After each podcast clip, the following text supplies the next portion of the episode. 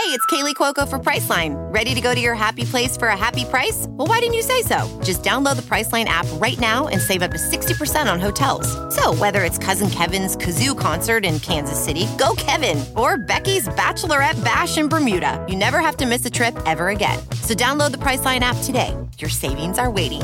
Go to your happy place for a happy price.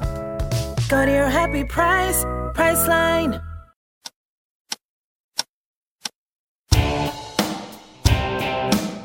The Catch and Shoot podcast is a presentation of Pure Hoops Media. Catch and Shoot goes well with both red and white and is perfect with a workout of your choice. Our co hosts are on both coasts and they have all of NBA Nation covered. Adam Stanko in the Bay Area and Noah Coslov in the Big Apple.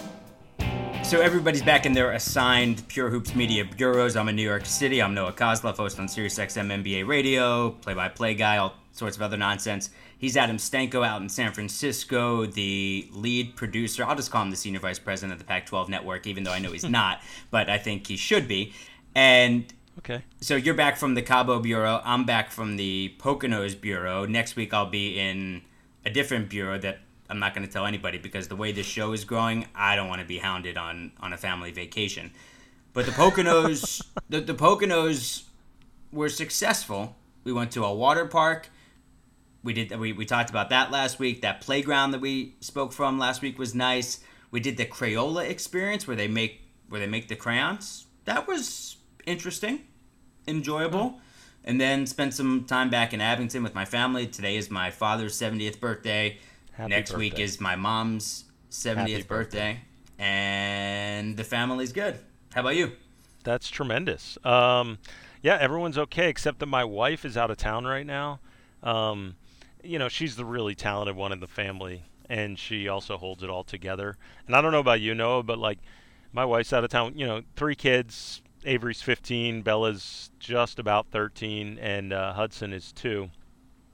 And when Kate leaves, um, it's just chaos. I, I don't know how I get anything done. Um, I don't really. It's just about wrangling them, getting them to practices, getting them up for school, uh, trying to feed them. Hudson's complaining his mom's not there. E- everyone's just miserable, including me. I feel like a total waste. And by the way, when I say she went away, she's she's gone for like a day and a half. She, so, so that just shows um, how uh, dependent I am on my uh, my wonderful, beautiful, incredible wife. I, I know you talk about how romantic and and uh, loving you are all the time. I, I need to to express my appreciation for my wife more. So I'll I'll, I'll give you that.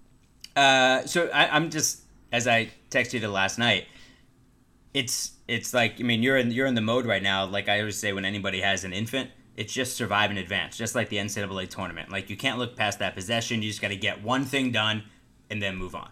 Yeah, and you know what I've, I've been getting through over the last couple days? The, the big thing for us is like my son's extremely independent, and so he doesn't want to go in the car seat. He's wonderful kid, loves watching basketball. He's his favorite play, player is Giannis. Um, he learned who Siakam was last night, and he could identify him from for the headband.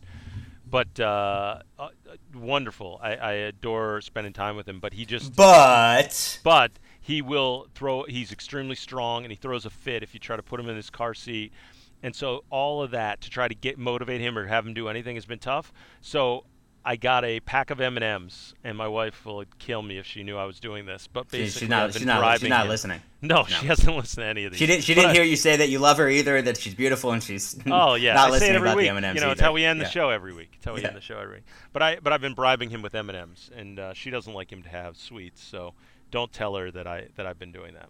No, I won't. I won't. Uh, you say independent. I say kind of sounds like a pain in the ass.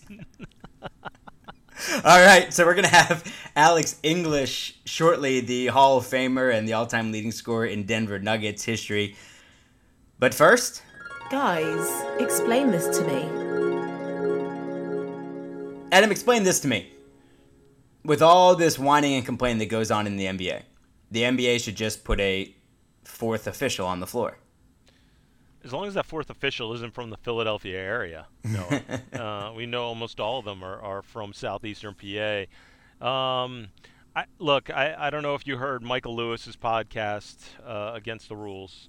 Um, but he, he talked about it in the very first episode he did, talking about officiating and, and refereeing in today's world, and and the idea that actually the officials are being scrutinized more than ever, and with replay, and now everyone breaks it down on Twitter for nights afterwards. I, I don't know that that's actually even going to make the difference. No, I mean maybe, but I, I don't know that we're necessarily getting wrong critical things. I think it's more so we're over scrutinizing, and everyone's trying to make a big deal, and it's how you interpret the rules and now apparently even we have to go back and see who's complained about refs previously. That's brutal. It's a whole deal. But I don't, Noah. I, I, I don't know that that's necessarily the answer. Do you? No, I don't either. And, and they tried it in the D League, and it showed that there wasn't any outstanding results from it. That it didn't improve exponentially. So you're going to put another person on the floor, and now you're going to widen the court. And then yeah. are you going to be able to? You're going to move back seats. You're going to take seats away and, and take revenue away. It's it's, it's just not going to it's not going to happen. And I think that Steve Kerr saying we need to move away from this all this talk as we record this on Tuesday. Steve Kerr said, "Oh, we need to move away from all this talk of the officials and the officials." But Steve Kerr's the one who walked into his scrum and pretended to flop. So the yes. coaches the, the coaches are just as guilty as the players. But honestly, it makes the product so difficult to enjoy when everybody is complaining all the damn time. Totally agree with you. I totally agree. Um, so, no, explain this to me.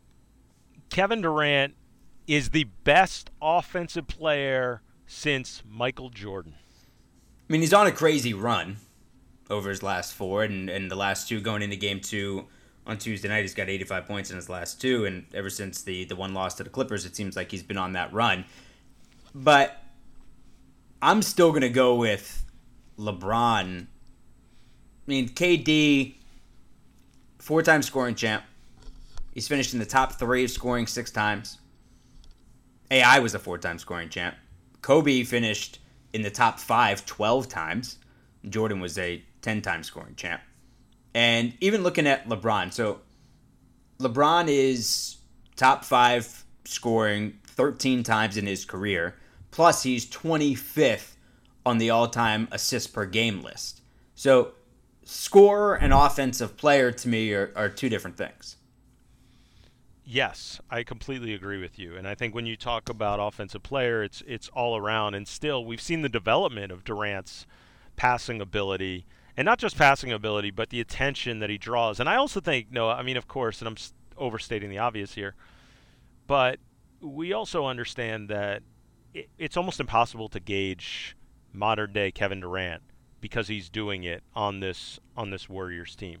Totally.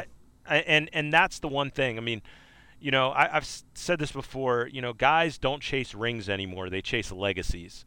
And that's why Kevin Durant's next move is going to be out of Golden State because he understands for his legacy, he's going to have to do these same types of things in terms of in-game dominance, in terms of this unbelievable scoring, and he's to, going to have to do it in a place where he's not surrounded by a bunch of other really, really supremely talented players. Because I can't even argue that he's the best offensive player on his team if I've got Steph Curry sitting there and all the records that Steph's broken and I would say right now, though, I, I, say all that, and then I say I think Kevin Durant's the best player in the world right now. I, I, I really yeah, do. right now, yeah, and, right now for right now for sure, and he, he scores he scores way, in so many different ways. Oh, he's it's just, incredible. Yeah, he's, he's, he's, impossible to stop. But the but the but the other point that I'll bring up, I'll, I'll say two things. One, it's I actually tweeted that the other day that that KD is the the best player in the world right now, and uh, Dave McMenamin said I texted me said, hey. Uh, I was on a plane, just saw your tweet. Did LeBron James die? So, um, and I said, no, he's watching from home. So we had that little. Yeah, exactly. Um, and then, but the other thing is, though, first of all, Kobe's offensive repertoire. I mean, we have so we've been so quick to wipe away what Kobe did over the course of his career, and and I think also just about the refined game, and I think about James Harden and and all the talk, and we just talked about the referees, and there's a lot of talk about Harden. But what he's able to do in today's game, like it or not, his ability to score and also find people, his vision's incredible, his footwork's incredible, the way that he leans into you, that he draws contact. Uh, complain about it all you want, enjoy it all, or don't enjoy it all you want. But I think if you're going to talk about anyone in that discussion, I think you have to talk about him as well as being one of the finest offensive talents that, that the game's ever seen.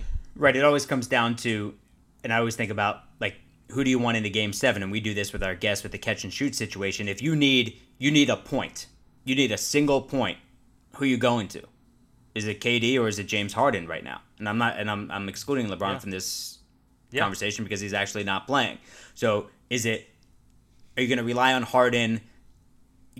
making a shot or getting to the free throw line, or are you going to give it to KD? I would give it to KD, but maybe that's just because of aesthetics. All right, let's move on. The best sports related story right now, Adam, starts before 8 Eastern every weeknight. I'm talking about Jeopardy. You've been following this? Uh, you know, it's funny. No, I, I don't get to watch uh, Jeopardy because of some other obligations. I don't have the free time that, that, that you do. Um, yeah, right. You know, um, you know, just you know, one kid and all. Just one kid. Uh, no, but uh, uh, what's really wild to me about the this story and this guy going on the run. What, what's his name? No, James Holzhauer, who is a sports better from Vegas and just smashing records, smashing his own records, and more than anything has, just like James Harden, manipulated the current rules of the game to be in his his favor. Well, I I don't know if he has. I don't think well, he's I don't think he's manipulated anything. He's, well, and I would say I would say in the same way, but here was my thing. I, I I sort of say that facetiously because in a way it's sort of my take on how people phrase the the Harden thing.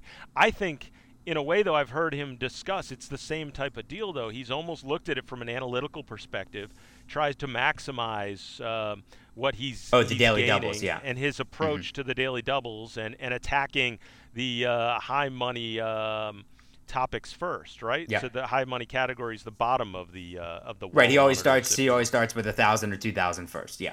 And uh, at, listen, it's smart gameplay and taking advantage of the, the way the game is set out before him and saying how can I maximize uh, how can I be the most efficient in the in the time period I'm playing the game. I mean, and, and yeah, and, and as, as, entertaining it's as it's as as entertaining as it's been, Adam. Like I wish that.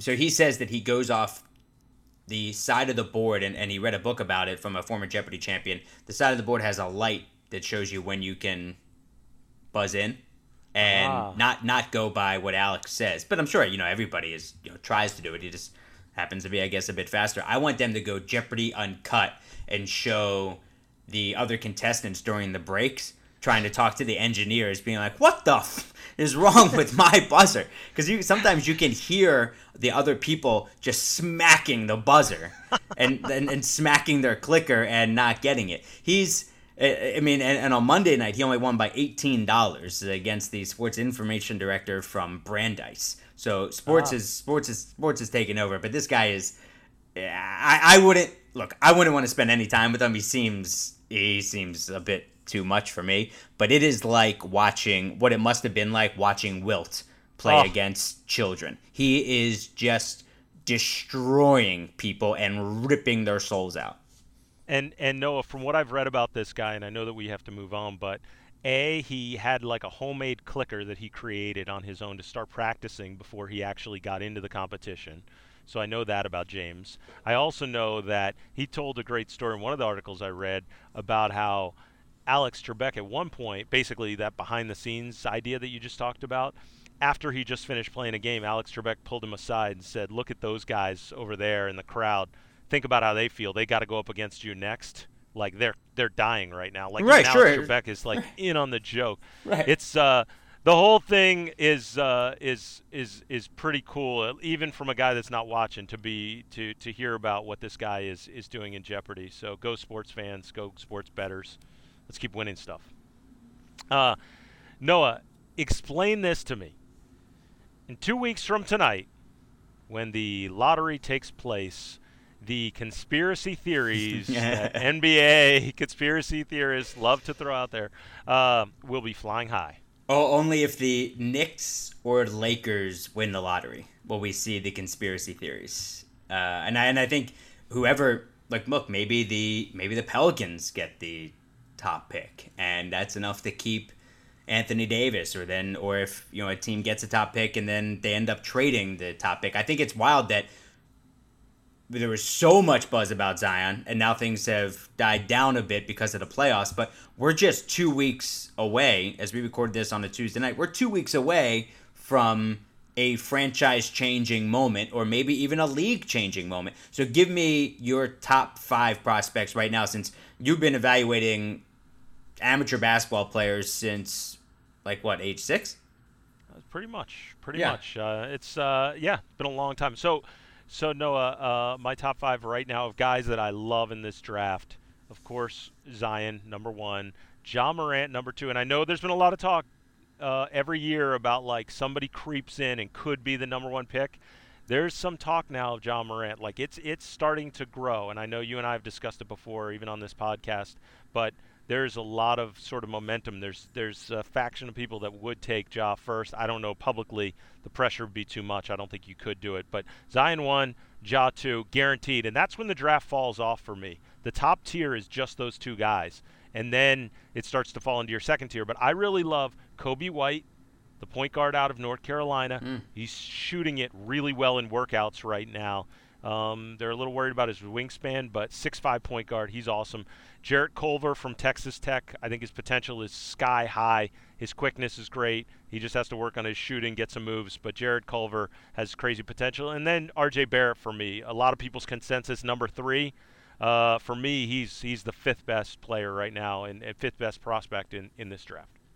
All right, so explain this to me. The one phrase that you wish was eliminated from basketball conversations. This one's going to shock you, no, but for me, it's positionless basketball. I I have gotten so sick of that term because I also feel like it's misused. It's almost like positionless on the defensive end of the floor, but I think off, but on the offensive end, we still think about guys in current positions. It's the only way to sort of um, analyze where a guy should be. Oftentimes, like if a guy's not a true lead guard or he's a shooting guard, that's still significant now. And I know more guys can do more things, and players have become multidimensional, and bigs can handle and shoot it and pass. But I also think Joel Embiid is a five. He's a postman. He's a big man. Like I, I know it's it's in vogue to say it's all positionless basketball right now, mm-hmm. but when evaluating players and when thinking about how certain guys are, at least on the offensive end, I know we have a lot of switches now, pick and rolls, defense is all the coverages have turned into a lot of switching. So you need positionless defenders per se. But in terms of guys like actually playing on a court, I don't care if a big man is bringing it up. I don't think positions have gone away from the NBA. So for me, it's positionless basketball. Yeah, I mean, it might not be a, a typical five, and we say typical five, that means what a '90s five. Okay, well, we all we all evolve as human beings. So why can't basketball players just evolve and be able to switch and like LeBron used to cover one through five, he there, he can't do it now. You can let Dave McMenamin know that. Certainly can't guard one through five now. But the one phrase that I wish was eliminated from basketball conversations right now would be nobody talks about. Like and when and before before every season, on the first day of the season, on our radio show, I always say, if you say that, I'm gonna hang up on you. I'll give you I'll give you once, but if you say it twice, I'm gonna hang up on you because somebody I guaranteed I guarantee you is talking about what you want to talk about. And if you want to talk about it, just talk about it. Nobody talks about. So I heard a lot about and during the playoffs already. Nobody really talks about Damian Lillard as one of the great guards. Oh, really? Like Damian Lillard for the past 2 months has been the lock third guard for all NBA in the golden age of guards. Nobody like who are you listening to? And who needs to say it to disprove the nobody talks about? Like if one person on ESPN talks about it, does that mean everybody is talking about it? Because that's the other thing that drives me nuts. Everybody or nobody. Like what's one of these absolutes? Nobody nobody talks about this guy. Like Jimmy Traina from uh, Sports Illustrated earlier today said um, tweeted out something about the uh, a quote from the Rockets digging up all that stuff from last year and holding that uh, that memo and sending it to the NBA, and he's like, "It's a really underrated story." I'm like, "What? what underrated?" That's all anyone talked about yesterday. So I so I sent him a I tweeted him back, and I just said, and Jimmy Traina, the sports media critic from from for Sports Illustrated, he and he I said, "How do you determine underrated?" And I wasn't like I actually wanted to know if he had something, and then he Yeah. sent back the uh, uh, a GIF. I think I think it was Zach Galifianakis, uh, like some you know going through some beautiful mind stuff from uh, from the hang from the Hangover when he's going through all the numbers. Like just these Yes. these phrases and. It just it drives me it drives me up a wall. Nobody talks about really because there is something for everybody out there. So why don't you go find it before just starting to complain and be lazy about it? Just go check out Twitter. All right, before we get to Alex English, let's close out. Explain this to me with explain Kyle Lowry to me. How do you evaluate Kyle Lowry? You know, it's interesting, though. You talk about the absolutes. It's almost like everybody has the opinion Kyle Lowry doesn't show up in the playoffs, and and and maybe maybe for good reason. Um, in the past, we've seen some of that. I know that Jalen Rose once. I, I was in a meeting with him once. I think Bruce was our producer was even in in the meeting, and and um I was talking about how Chris Webber always seemed to come up short late in games. I said, "Do you think the timeout still impacts him to this day?" And Webber said, and Rose said about Webber, "Yeah, absolutely." And I thought, wow, that's that's crazy that it would still be in his mind. Now we've seen that there's this crazy rivalry that's existed between Rose and Webber, and he's they've had issues with each other back and forth. But as far as Kyle Lowry's concerned, I mean, this year regular season, 14 points, nearly nine assists a game, 35% from three in the playoffs, 12 points, eight assists, under 30% from three. Uh, but you know, even the other night, Noah, they were down seven with two minutes to play. Lowry made back-to-back threes, huge, and uh, the play where people are talking about him trying to nutmeg uh, Tobias Harris is the most overblown play of all time to me, only because he got the ball back and they got a wide open three out of it. Danny Green got a three. In that game, Danny Green gave up a four point play and then got a technical. If you're going to blame anyone for the loss, I'm not blaming Kyle Lowry's possible attempt at going through Tobias Harris's play legs, whether it was stupid or not. Um, I just take issue with that. And also, by the way, in this year's playoffs, shooting between 3 and 10 feet, he's shooting 56%. In 2015, Lowry shot 25%, 2016, 23%. So it's not like this guy is totally choking across the board. I thought it was a foolish play, but it ended up just into broken play. It wasn't even a turnover. So Kyle Lowry to me right now, um, n- I guess what use one of those absolutes, Noah, when talking about his playoff performance. I mean, I think it also could be um, effective field goal percentage in some years. You know, certainly not certainly not two years or certainly not last year when uh, when I thought they were gonna they were gonna beat the Cavs. But it could be also free throw attempts being down. But I I chalk it up a lot to when he he'll have a Kyle Lowry game, you know, a game that you Yep. expect from him during the regular season, and then disappear. Like he just doesn't have the the disappearing games during the regular season, and then when it happens in the playoffs, it's pretty convenient, and I don't think completely unfounded to say, oh well, here's Kyle Lowry, because to me, if you're an All Star, and you're as good of a player as Kyle Lowry is, you I don't I don't care what the what the competition is, you can't disappear. five-time All-Star. And, Right, you and can't Noah, let, disappear. let me let me ask you this question: If Kyle Lowry were to win a championship and get one more All-Star appearance, Oh, are you gonna a are you gonna ask me for a Hall of Fame? I'm I'm just going to throw it out there, Noah. Like, you start to put him up with other guys. Five No. All-Star game appearances. No, So- no, no, no, Okay. no. Okay. Okay. Not even in the the post Mitch Richmond Hall of Fame. No, he's he's not getting in. Speaking of Hall of Famers, let's get to the Hall of Famer, one of the great scorers of all time, Alex English.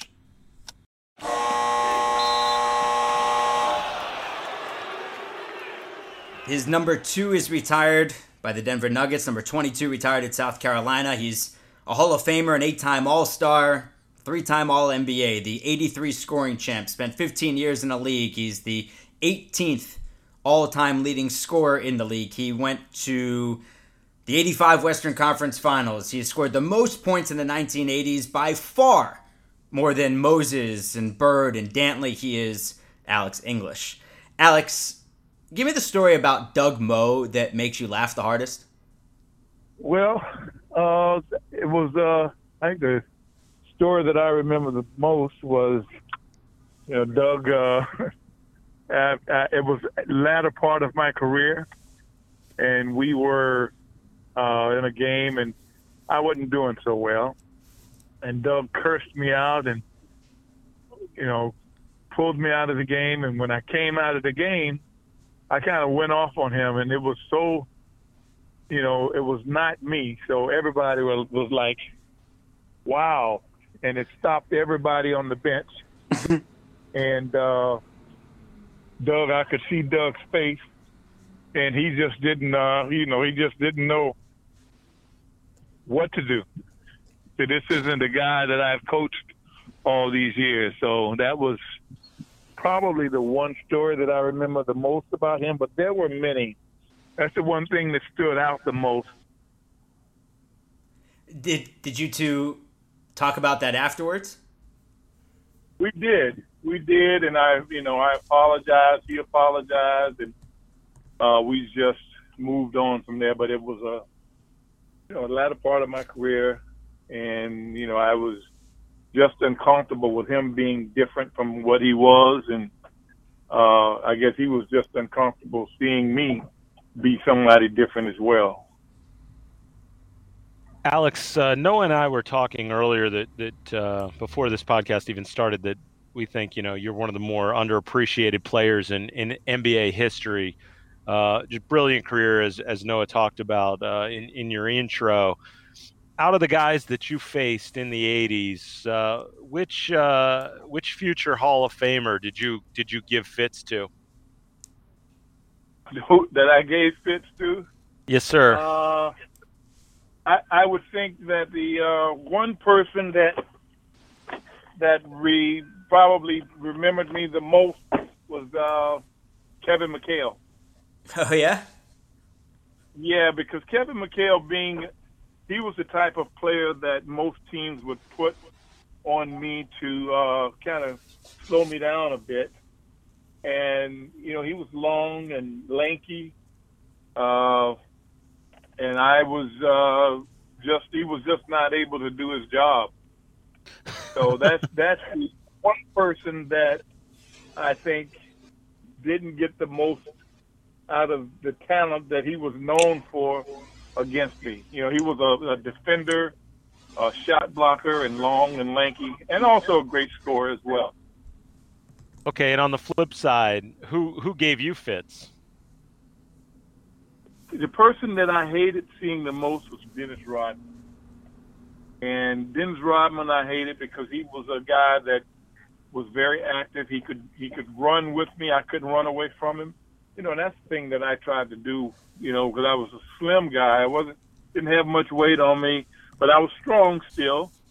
Uh, but a lot of teams like to use uh, physicality against me, and what I my my weapon against that was just trying to outrun him, get out of the way, and and I couldn't I couldn't do that with Dennis Rodman.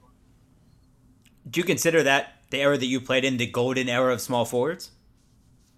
Oh yes, oh yes, it was. uh I mean, if you think back, think back, every night I had to play against uh, almost a Hall of Fame. It wasn't Dominique Wilkins. It was James Worthy or Larry Bird or uh, Kevin McHale, uh, Bernard King. You know, the list just goes on.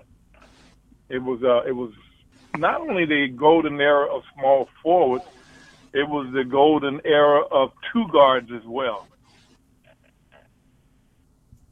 So some of those guys, I mean, the game is obviously so much different now. Were you, did you ever have to, you know, switch and and guard the two guards? Were there nights that you were guarding a two guard and not the small forward, that type of thing? Oh yeah, there were nights that I might end up playing a guard and a guy like a George Gervin, who was a two guard. but uh, you know, I, I I wasn't on him long. You know, we if it was a switch, we didn't switch as much back then as they do today. Today's game, they do a lot of switching, which I like. But uh, back then, we tried to stay with our man, and you know, the defensive scheme was to try and stay with your man. Alex, it, when you look back at, at your career and your time at, at South Carolina and being a successful athlete at the time in which there just, quite frankly, weren't a lot of prominent black athletes, um, certainly playing at, at Southern schools, What what was that time like for you? It was different. You know, I I I felt like more than just an athlete. You know, I, I knew that I was a part of the civil rights movement in the South because at that time South Carolina had only had Casey Manning, uh, who was my roommate, who had he was the first uh, African American basketball player there, and you know they had a couple more in between, but not prominent. So I was kind of the prom- the most prominent player that they had, and it was uh, an opportunity for me to kind of encourage guys from the area to come to South Carolina because there were a lot of uh, misbeliefs, uh, disbeliefs, or misconceptions. That's the best word. You know, they they didn't feel that they would get a get uh, a, a fair shot at a Southern school, and I was the guy that that felt like it was uh, it was not so. If you put your work in, you were going to get the shot, especially under Coach Frank McGuire. How, how were you treated by the community? Oh, great, great. This was uh, Columbia was my hometown, mm-hmm. and I guess the people were proud to have uh, someone from uh, their hometown be uh, a, a standout athlete at the University of South Carolina. So it was. Uh, I got great feedback, and and that was during the era of change. You know, the civil rights movement was was uh, at its peak. Uh, there were a lot of things going on in uh, in society that uh, you know the whites of the community they were trying to make a difference, trying to change, and trying to uh, let the com- you know just be a part of uh, having a community that was uh, about uh, all races. And it was difficult. You know, it wasn't something that happened overnight. It took time, and it's still something that's uh, that's happening in this community here. Do you have a, a story or a memory of a certain instance or or something that may have happened that you saw ended up evolving over your four years there for the better? Well, just the fact that they've gotten more African Americans, uh, more African American students at that school now, at the University of South Carolina. But I'll tell you one story that I I remember. Uh, I lived on one side of the university, and I had my my elementary school was on the other side, so I had to walk to school every day. And one day we were coming back from school, and I can remember standing on the corner with my cousins, and we were on the university's campus because we'd come, you know, that's the shortcut to come through. And I can remember standing on the corner as a little kid, and this car of white guys, they come up, they stop at the light. One of them jumps out of the car, he runs over to me, and he hits me with his fist in the, in my jaw, hmm. and jumped jumped back in the car and drove off. Wow. And I can I remember just crying all the way home and getting home and my grandmother saying, you know, that's okay, it's going to be okay. You know, she was the one that comforted us. But, you know, I can remember thinking that you know, that something like that could happen to with a grown man could jump out of a car and hit a little kid and not no one no one reacted around us. Nobody held that person accountable. And the fact that I ended up coming to that university anyway mm-hmm. and being, uh, you know, being not just a, a, an athlete but a student and getting my degree from there as well. Wow, that's something. That's something.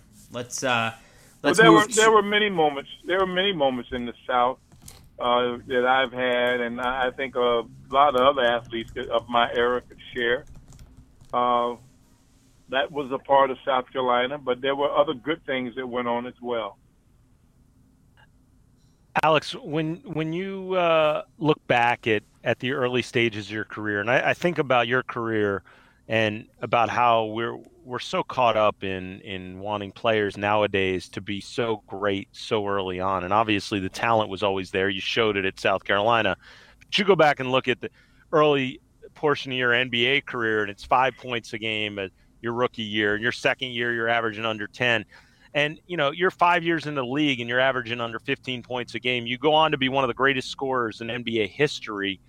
During that time, Uh, what what was that period of your or your life like, and, and the development, and what did the practices look like as you were working on your game to, to get better every day?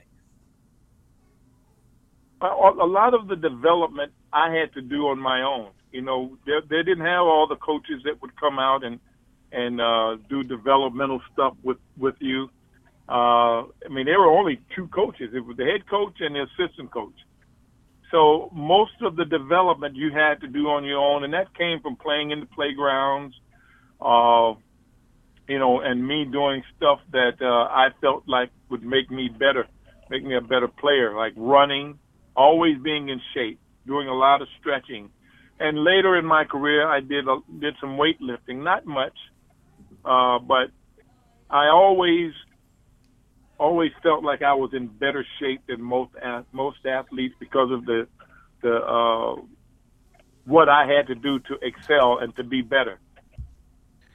So you you just mentioned so you were playing in the playground while you were while you were in the league. You were still playing games in the park. Oh man, I mean, every we would go. I would go to the University of South Carolina uh, gymnasium, and I would work out with uh, the people, the young people that were there playing, and we would play games. Uh, go to the city parks. You know, they had a, they had a lot of talent, a lot of local talent here in Columbia that uh, that kind of made me want to go out and made me want to get better. And you know, there were a lot of the older guys that pushed me to be better. You know, the way they played me. You know, they didn't slack up, they didn't let up because I was an NBA player.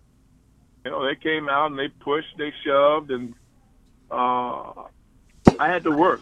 But it was it was always fun to come back in the summertime and play against some of the guys that uh, I grew up playing against. You ever worry about getting hurt? No, I mean you didn't think about it back then. That was the only way you were going to get better. You had to play. You had to get out there and play and uh, work on your game. I didn't play as much, uh, but I would go out and play. That's the that was my development in the summer. It's funny. Something something else that you know that you didn't think about then that we think about now is blowing up a team. So when I go back and and, and look at your time in Denver with the nine straight playoff appearances between 82 and 89 and you're knocked out in the first round five times did get as we mentioned before to the western conference finals in 85 when he lost to the lakers was do you remember talk then of well, the Nuggets need to blow it up and start over because all they're doing is not winning a title.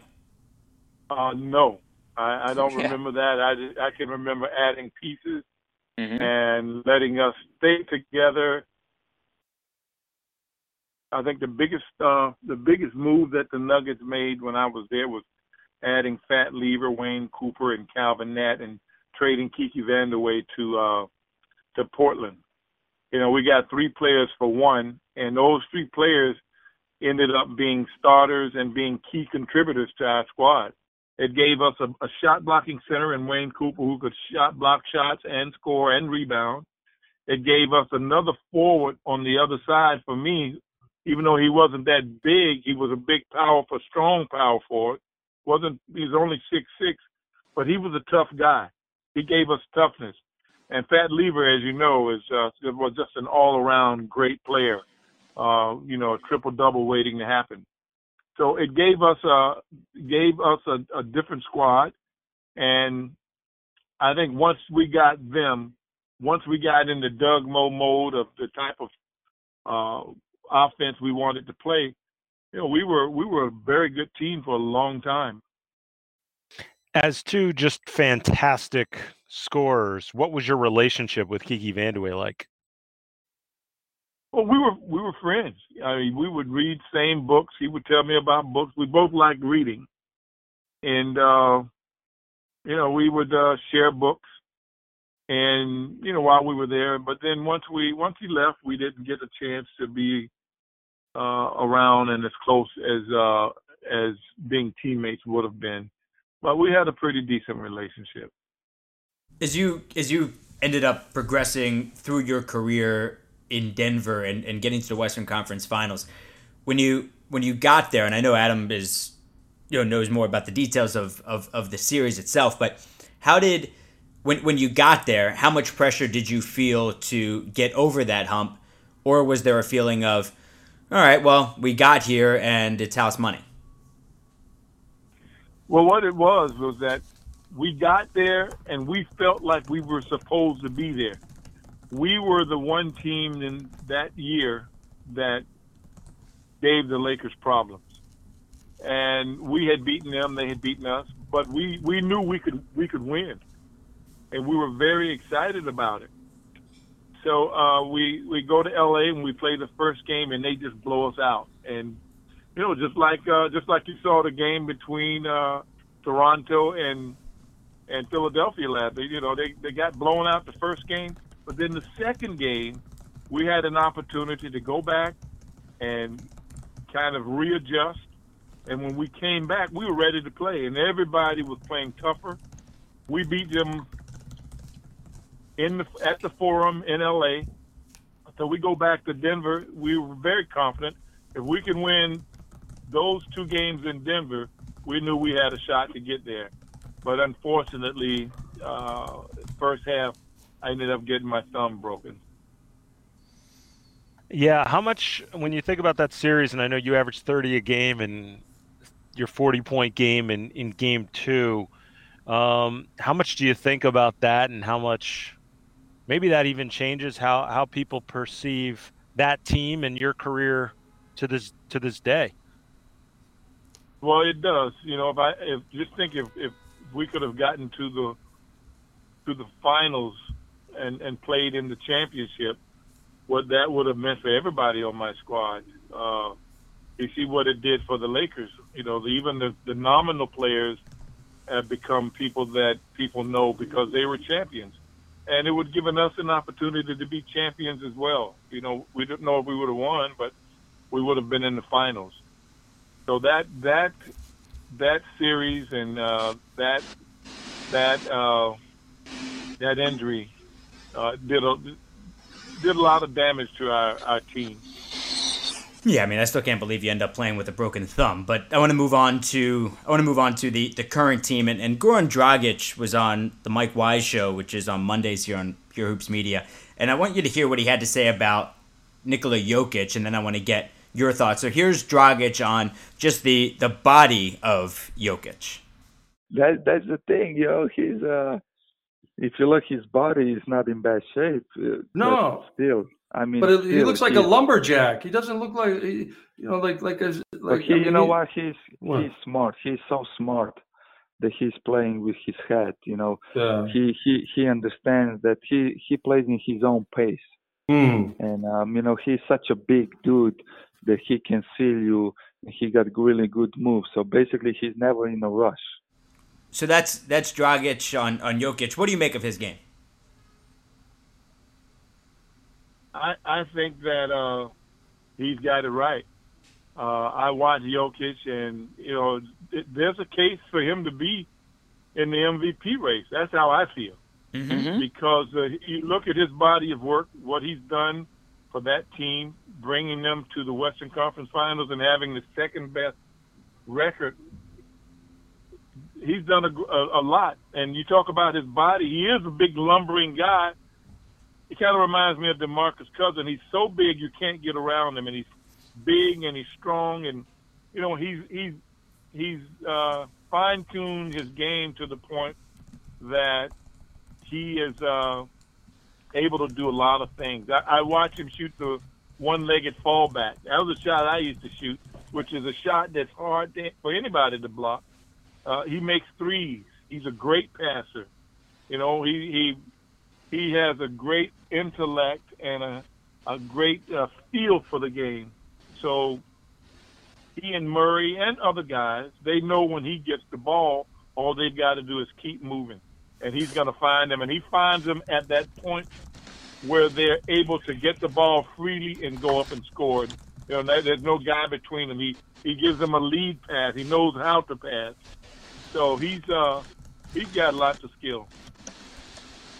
You mentioned Jamal Murray. Um, I mean, this kid's unbelievable. What what do you think of his game? I, think he's one of those one of a kind scorers, one of those guys that come along once in a lifetime. Uh, when it comes to scoring, he's just got the nick. He just got the. You, you can see how he plays and see some of the shots that he makes. See the confidence on his face. He is a legitimate, true scorer. And there's a lot of guys that work on their games and they, they learn how to be scorers, but he has an innate feel, an innate ability to just score. You know, you look at some of the shots that he takes. You look at, uh, you know, the, some of the threes people in his face. He, he's one of those uh, one of those players in the league today that that's special. We got we got about a minute left, and uh, I want to get two questions to you. One, the first one is, how are you spending your time these days? Well, I I am a businessman. I, I I was a Wendy's franchisee. I'm not anymore. Sold my franchise, and I opened up a another franchise. Uh, it's called European Wax Centers, and I'm hmm. also in the you know the ability in, in South Carolina.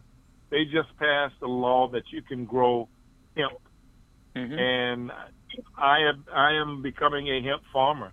Wow you know, there's so there's so many medicinal things that are so much medicinal value to CBD oil, and people are just learning about it. Uh, I feel that you know, who knows what it could be a a possibility that there's a a discovery for diseases that we uh, haven't been able to to manage. Or I know it it does a lot for pain and a lot for brain injury and uh, epilepsy and all those things, a, a lot of things that you know we take that, that, we don't pay attention to that CBD oil does uh, does manage. So I, I looked at that and felt like this is a great opportunity to not only be a businessman and make some money, but to also help people. So that's what I'm doing now. Awesome. Awesome. Well, appreciate the uh, insight on that. So before we let you go, our, our podcast is the Catch and Shoot podcast. So we'd like to ask the guests all time, game seven. You can choose from any player all time, uh, catch and shoot situation, life on the line. Who are you going to? Who? All time?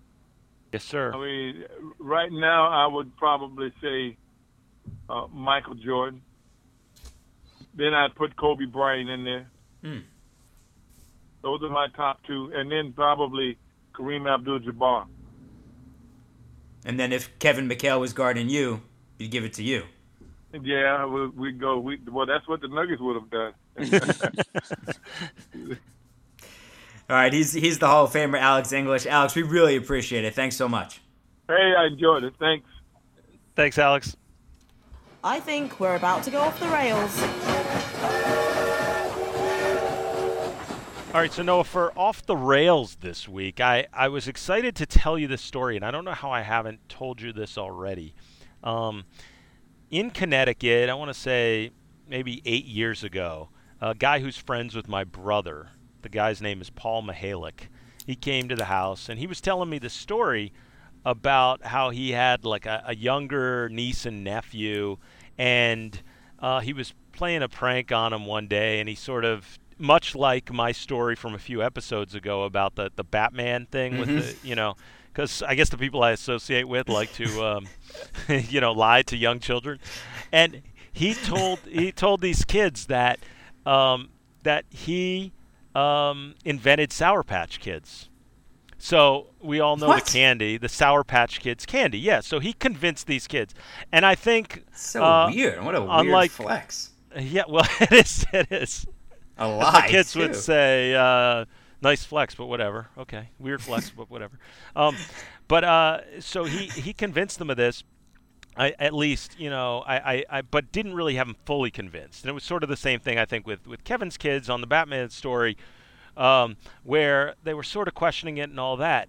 So he went in to Wikipedia and changed the Wikipedia entry oh, no. to say that Sour Patch Kids were invented by Paul Mihalick.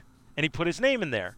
And so he said to them, "Hey, you guys can go check that. You know, go ahead, go go check the uh, Wikipedia. Like it's you can even oh, check. Here's the wow. source." And he lo- pulls it up and he goes, "Look," and and just just like you know great pranks of all time. These kids are freaked out. They're losing their minds. Like no way. You created sour patch kids. That's insane. So he's telling me the story. And uh, so this is like like i said about seven or eight years ago. And at the time so we're in the living room and i remember saying to him well is it still there? Is it still on the wikipedia page? And he goes oh, i can't imagine that it still is. But he's like i've checked every once in a while because i guess this had happened a couple of years prior so we ch- take a look at the wikipedia page noah and uh, at the time was still there.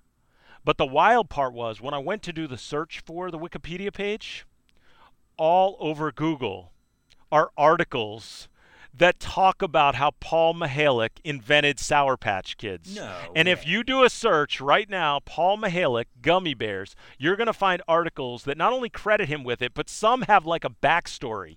Like Paul Mihalick thought about doing it one year with this, or these jelly filled delights. I'm reading this right now. Quote: Jelly filled delights were on the rise, and their creator, Paul Mihalick. I mean, how, how does that how does that happen?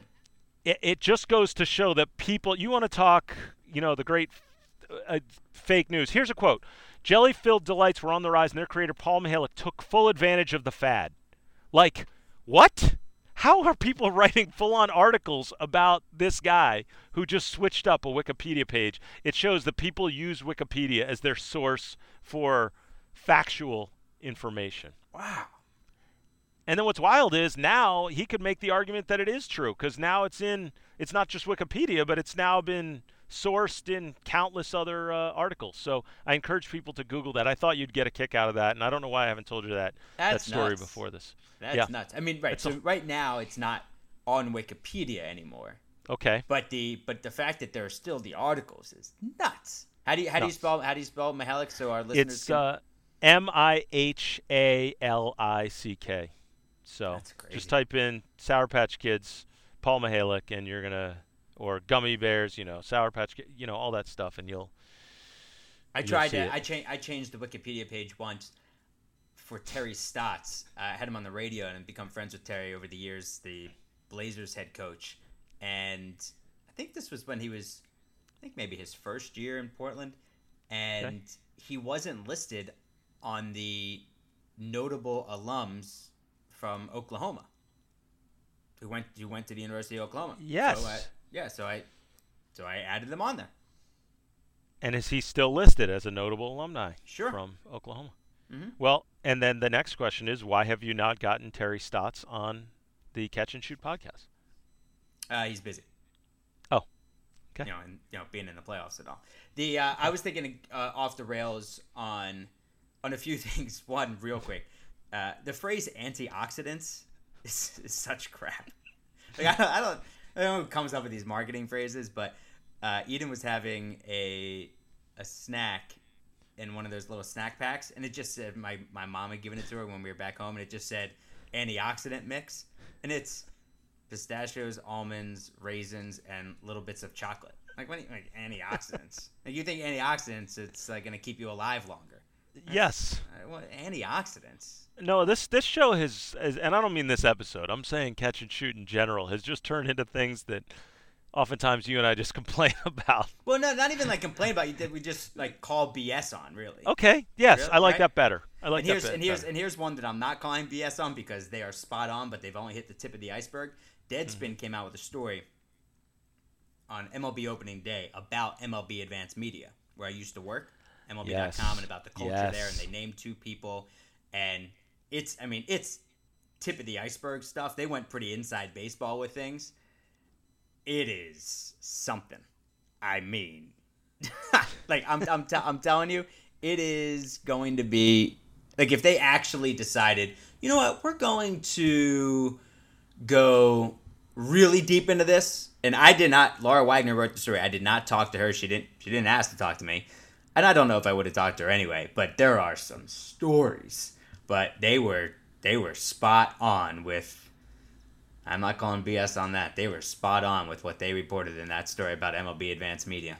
How much satisfaction do you get? And this is kind of this is one of the cool things about working in our our industry is that like when things aren't going well at a place that you worked at and and it leaks out, like people can find out and all of a sudden you start to read names and other people can see it published in these articles and online and on Twitter, like other people get exposed to some of the names and people that you had run oh, yeah. with or issues. Oh, it's sure. actually a cool thing because I because I imagine like the guy working at like State Farm who hates his boss is right. Like, would love man. love oh, story, the controversy, yeah. the stuff going here. And meanwhile, no one's ever going to find out. It's whatever. Right, it's kind of right. salacious for us. It's like those names are plastered on uh, on uh, everywhere on the yeah. web. I remember so. like and and look, I, I don't think. Uh, I don't think one of the guys that they mentioned prominently is a bad guy. It just it just got drunk on power. But the uh, I do remember one story when one of the guys that they mentioned, Brett Kaplan, and, and he was running like kind of the video operation on the floor, and I left one day. You know, he's doing highlights. I left, and we're in Chelsea Market, and he comes running down to Chelsea Market as I'm leaving, and this was happened to be an afternoon game, so I was, you know, it wasn't like it was two o'clock in the morning. And he was like, "Kaz, Kaz, Kaz, you got to come back up." And I like, I thought it was like some sort of emergency. And I was like, "What?" He goes, "It sounded like you said Jon Jay made the kitsch instead of catch."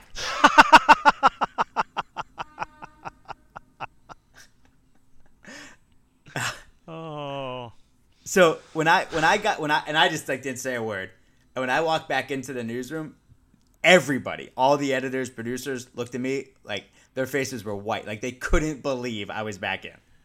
Wow. Like they, they, and we still, it's oh. like a little thing that we still joke about, but that tells you about like what the culture was like. I mean, we used to have to, I know, I know we got to wrap this up, but we used to have to make two separate highlights one season. I think it started, I think we just did it for a few months, where we had to do a highlight for the losing team's site so that when their fans went there or when their owner went there, it looked positive. So even if a team lost nine nothing, we had to put in like uh, we had to put in a double and then say, um, but they were unable to bring them home. like it's Bob Uecker in Major League. it is made. This is MLB.com. Like our MLB Advanced Media, arguably the most successful uh, sports technology company of all time. This is some of the nonsense that was happening. That is that is. Anyway. I'm glad he had a, I'm glad he had a nice catch. Oh and, my uh, goodness! figured Oh, it my out. Uh, before you do the thank yous, I want to uh, I want to thank Bruce Bernstein, our producer, for not doing a good enough job to take my job last week. So thank you, thank you, Bruce. And now you can you can get all the others out of the way. Wow. Wow. Well, I think Scott Turkin might play a role in this. You never know when Scott's bouncing in or out of the uh, podcast. We we should thank the entire Pure Hoops media team, Noah. And yes, uh, and and all the other shows. So the Mike Wise show, which is on on Mondays. Um, our show, of course, Sketch and Shoot, and um, uh, Buckets, Boards, and Blocks with Monica McNutt, and also the Pure Hoop Show with B.J. Armstrong and Eric Newman. Yep. Uh, people need to subscribe, download, and, and Noah, a few comments we're, we're getting uh, talking about how good our chemistry is.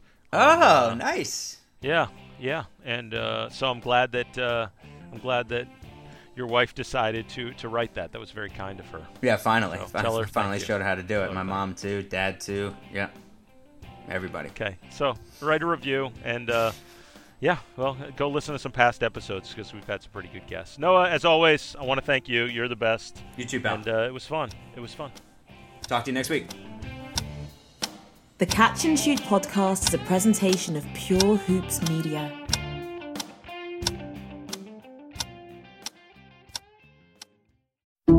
Some people just know bundling with Allstate means big savings. Just like they know the right ingredient means big flavor. They know honey on pizza is where it's at. And olive oil on ice cream is the cherry on top. Mm. And they know when you bundle home and auto with Allstate, you can save up to 25%.